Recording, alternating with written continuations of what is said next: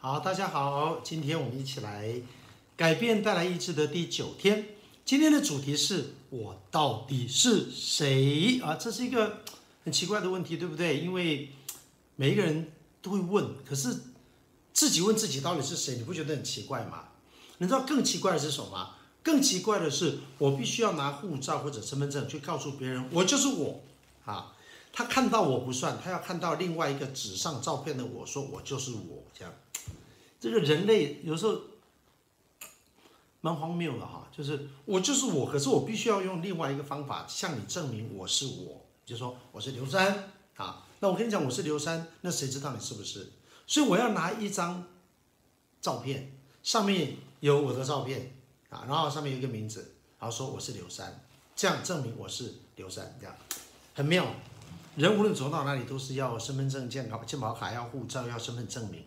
我们就是需要一个 ID 来证明我们是谁。我有时候想想，人类世界实在是很妙哈，就是我是谁，我竟然还要自我提出证明，说我是谁。你不能证明你是谁，大楼不能进去。你不能证明你是谁，明明是你的钱，你也不能够领。你说那真的是我的钱？对不起，请你证明你是你。我就是我啊，那那你怎么证明？所以人，我到底是谁，非常重要。其实应该讲得更清楚，说我要让别人知道我是谁，这样大家听懂吗？我自己知道我是谁，我知道这个房子是我的，我知道这是我家，我知道这里面的钱是我的，我都知道这是绝对真实的事情，但是没有用。你必须让别人知道这个房子是你的。这个车子是你的，你必须让别人知道这个钱是你的，而为了要证明这个是你的，你还你得花钱。为了证明我是我，哈，身份证明；为了证明我跟师母是夫妻，基本上都得花钱。真是妙，或者真是莫名其妙，但就是这样。所以人自己知道自己是谁不够，你还得让别人知道你是谁。那为什么会搞到这么复杂？因为如果你没有办法证明的话，有可能你认为这是我的，他认为说 no，这是他的，认知会不一样。所以人除了认知自己之外，其实真正的认知自己也包括让别人认识你。我为什么一开始要这样绕口令？因为我觉得也遇到蛮多人，他们就说我我管他别人怎么认为。别人认为我是谁？I don't care 啊，我不重要，我不重要，我我不管，我自己知道我是谁就好了。好，讲这个话的话，就代表真的还是还是小孩子，哼，就还是没有很了解这个社会上，不是你自己自嗨说我知道我是谁，反正我知道我很厉害，反正我知道我比你们都强。事实上是自卑感，因为你没有办法证明，你也不想证明，你也不需要证明。这整个过程只有一个原因，你根本不知道你是谁。一个人如果真的清楚知道自己是谁，他就会大方的向别人介绍他是谁。这是很自然而然的。为什么人有这种天性？因为造我们的上帝就是这样。圣经里面，上帝在很多地方都自我介绍。神说。你们不可能认识我的，我要来自我介绍，我让你们知道我是谁。我是自有拥有的神，我是圣洁的，我是施恩赐福的，啊，我是创造一切的，啊，我是初，我是终，我是一切的开始，我也有权结束一切，所以我是神。然后我我没有名字，如果你真的要问我的名字的话，那因为名字都是别人命名的嘛。那我是上帝，谁能帮我命名呢？我只能够自我命名。所以如果你要问的话，我就说，那我是自有拥有的。耶和华神就是自有拥有，就是没有人造了我，我是所有的开始，所以我我就是最早的存在，所以我就是自己有的，而且我是永远有的。如果我是一段时间就不在了，那我就没有资格说我是神。好，那当然，今天这堂课不是要跟大家讲上帝是谁，我只是想举例说，连上帝都会向人自我介绍，说他是谁。上帝有上帝的原则，所以呢，我们每一个人，我们也必须要跟上帝一样，我们也必须要自己知道自己是谁，而且我们也要有能力跟别人介绍我是谁。但是事实上，我们真的很常发现，有很多的人，他们并不了解自己是谁。所以你问很多人说，你觉得你了不了解你自己？他就会嗯啊啊，就嗯一点点，或者说还好，或者说我蛮了解我自己的啊。但是他这样说也不见得，因为有时候测验一做出来，发现哎呦啊，因为很多人花很多的精神去研究说，说 这个是另外一个好笑的地方。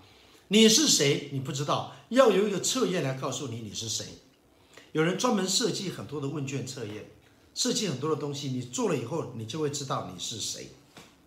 人是在找自己，我们已经存在了，我们照着镜子就是长这样了，但往往我们并不知道自己真的是谁。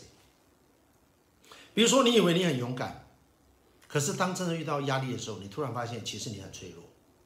啊你发现你很有爱心，可是，在遇到一些状况的时候，你突然发现你很自私，那那你发现说你其实是很容易跟人家相处，可是有一些时候你就发现说，其实你很难跟人家相处。所以昨天的节目就是在讲到人很复杂，讲到说人其实对自我的了解非常肤浅。那我们连自己都不了解，我们肯定是没办法了解别人。但是我们却要跟人家生活在一起，要一起当同学啦，一起工作啦，甚至于当家人一起生活啦，就会产生很多很多的误解，就会产生很多很多的我们以为我们了解，可是事实上我们其实并不了解，就会产生这一类的事情。啊，所以我们今天就要来讲。来跟大家聊这个主题，也是书里面的一个主题，就是说我是谁。那在书里面的话，这个主题就是还是放在界限里面，就是书里面是用界限来找我是谁，就是我哪里跟人家不一样，或者说你如果没有办法描述自己的话，你可以用反面描述，就是我我不知道我是什么，但是我可以说我不是什么啊。你不知道你喜欢什么，可是你也可以试试看。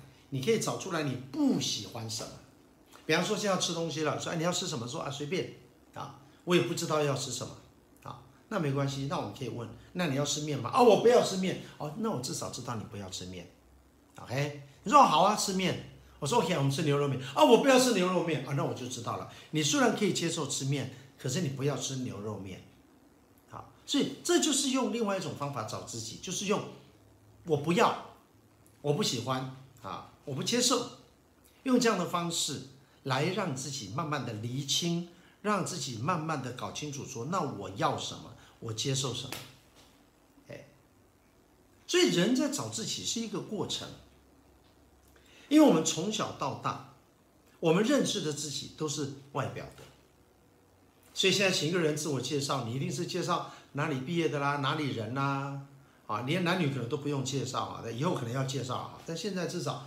性别也不用介绍了，你只要告诉你你姓什么，哪里人，从哪里来的，在哪里长大的，而，接下来如果要再进一步的话，那你就是要介绍你的喜好，就我喜欢做什么，我的兴趣是什么，我的娱乐是什么，啊，然后如果要再讲深一点的话，就那我的专长是什么，然后再来就是说我的偏好，我喜欢什么颜色啦，我喜欢什么水果啦，我生活的习性是什么啦。啊就诸如此类，但坦白讲，所有的这些东西介绍的都是比较原始或者比较表面的。一个人真正要介绍自己的时候，我们真正人与人最大的不同，除了我们的喜好不同之外，梦想不同之外，最重要的那个不同是我们每一个人的态度是不一样的，每一个人生活的方式是不一样的。所以，我们就要找出我们自己是谁。所以，如果你你是一个不太清楚知道自己是谁的人，那我就会建议你来看这本书里面的，它有分好几篇嘛，哈，第六个单元就叫做界限。你可以在读界限的时候，慢慢用心的读，慢慢的去体会，说哦，对，我我的梦想是什么？我的选择是什么？我的态度是什么？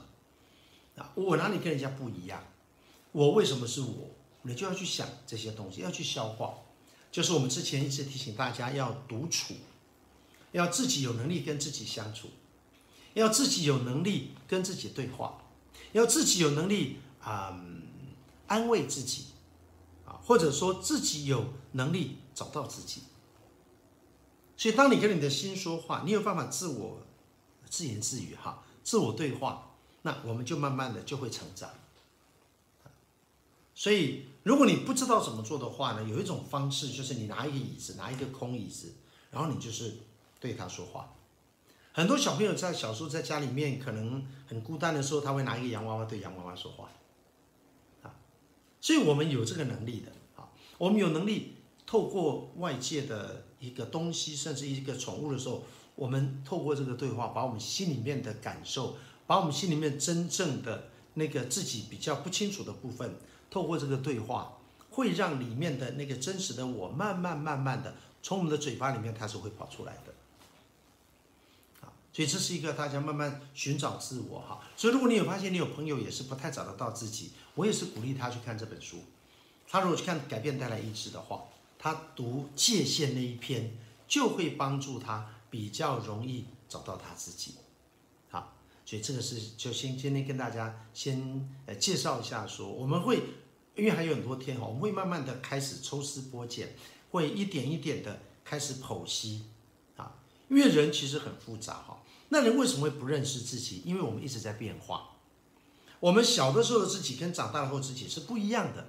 每一天你在这个世界，别人怎么对待你，他都会在改变你的内在的性格。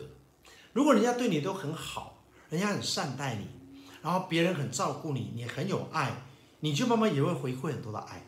所以一天一天，我们的性格里面就会温暖，就会柔软。那如果你在一个环境，每天起床人家都欺负你啊，人家都在弄你，那你当然就是会觉得很烦。所以慢慢慢慢，日积月累久了以后，你会是一个烦躁的人。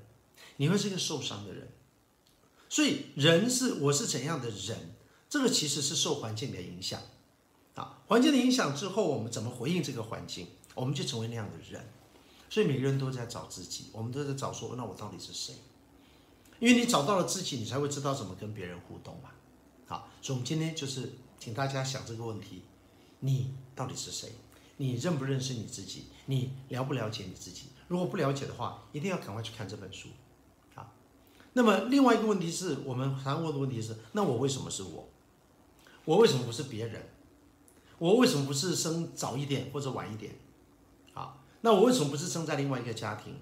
我为什么不是生在另外一个国家？我为什么不是像 Michael Jordan 一样罚球线跳起来可以灌篮？哦，我为什么不是像呃贝多芬一样坐到钢琴上我就知道我要弹什么？啊，我为什么不是像黄轩一样？黄轩你们认识吗？黄轩，你上网查一下哈。宣扬的宣，他呃最近蛮蛮夯的哈，他得金曲奖，他上届就得了，这届又又被提名这样。他他音乐很厉害，因为我跟他爸爸很熟，因为黄轩黄轩小的时候，我们那时候在宇宙光孙月孙叔叔那宇宙光，我们到处去服侍去布道的时候，那时候他就跟他爸爸，因为他爸爸在宇宙光嘛，啊他妈妈是那个电视的那个呃五等奖那个呃六等奖的比赛的冠军得主啊陈爱美呀，那所以。他是非常有音乐天分，他姐姐也非常有音乐天分，啊，然后他他后来就读大学读一半，说他不要读了，他就跑去就做音乐，啊，就就做的很厉害。那为什么说我为什么是黄轩？因为我也很喜欢音乐啊。可是你去听黄轩做的音乐，就是觉得哇，这个是很很先进的，他脑袋里面的那些东西。那我跟他爸爸聊天嘛，哈，我就跟他爸爸讲说，哎呀，你真是养这个儿子不错啊，养这儿子你开心啦，哈。还是说小婷原住民啊，怎么办？他写写的音乐我听不懂哎啊！我心想说哇，这个遗传你们两个你还听不懂？他说他写那个音乐，他有一天说爸爸你来听我写这个音乐。然后我跟我跟我太太两个人，两个人看看说什么东西呀、听不懂呢，这是什么东西呀、啊？歌词也听不懂，旋律也听不懂。它不是那种我们传统的那种所谓的优美的那种旋律哈，它是很现代化的。他说，结果他我听不懂的就得奖了，这样。那我就问他，我说，那你儿子你怎么栽培？他说没有栽培啊，他就跟我讲说，爸爸，我就脑袋里面我就是会有跑跑出来旋律，我脑袋里面我就是会上帝放进去的，对不对？那如果说，那我也很喜欢音乐啊，那我也喜欢篮球，为什么不是 Michael Jordan？我也喜欢音乐，我为什么不是黄轩？谁能回答这个问题？没有人可以回答这个问题，这叫天分。所以，我们做基督徒的就会明白一件事：是上帝造了我。我为什么是我？是上帝造了我，而上帝造我跟别人不一样。每个人受造都不一样，因为如果一样的重复了，其中有一个就没有价值了。这个世界不需要两个一样的，连上帝造的云彩都不一样，雪花天上下雪，每一片雪花都是不一样，这简直是不可思议。所以，上帝造的这一切都是不一样的。所以，我们每个人都是不一样的。OK，所以我为什么是我？因为上帝造了我，而上帝要我活出我自己的样子，跟别人不一样。但是我不管是什么样子，有一些共同的规矩，那叫做道德，那那个是一样的。那这就是人。所以每一个人要在芸芸众生当中找到自己的话，你要先理解我们是上帝造的，而上帝造我们，任何的艺术品创造都有一个动机，都有一个目的。啊都有一个他被造背后的一个故事，所以你就是要去发掘你的故事，然后跟别人分享，那这个世界就很美好。好，OK，所以呢，啊、最后我想提醒大家。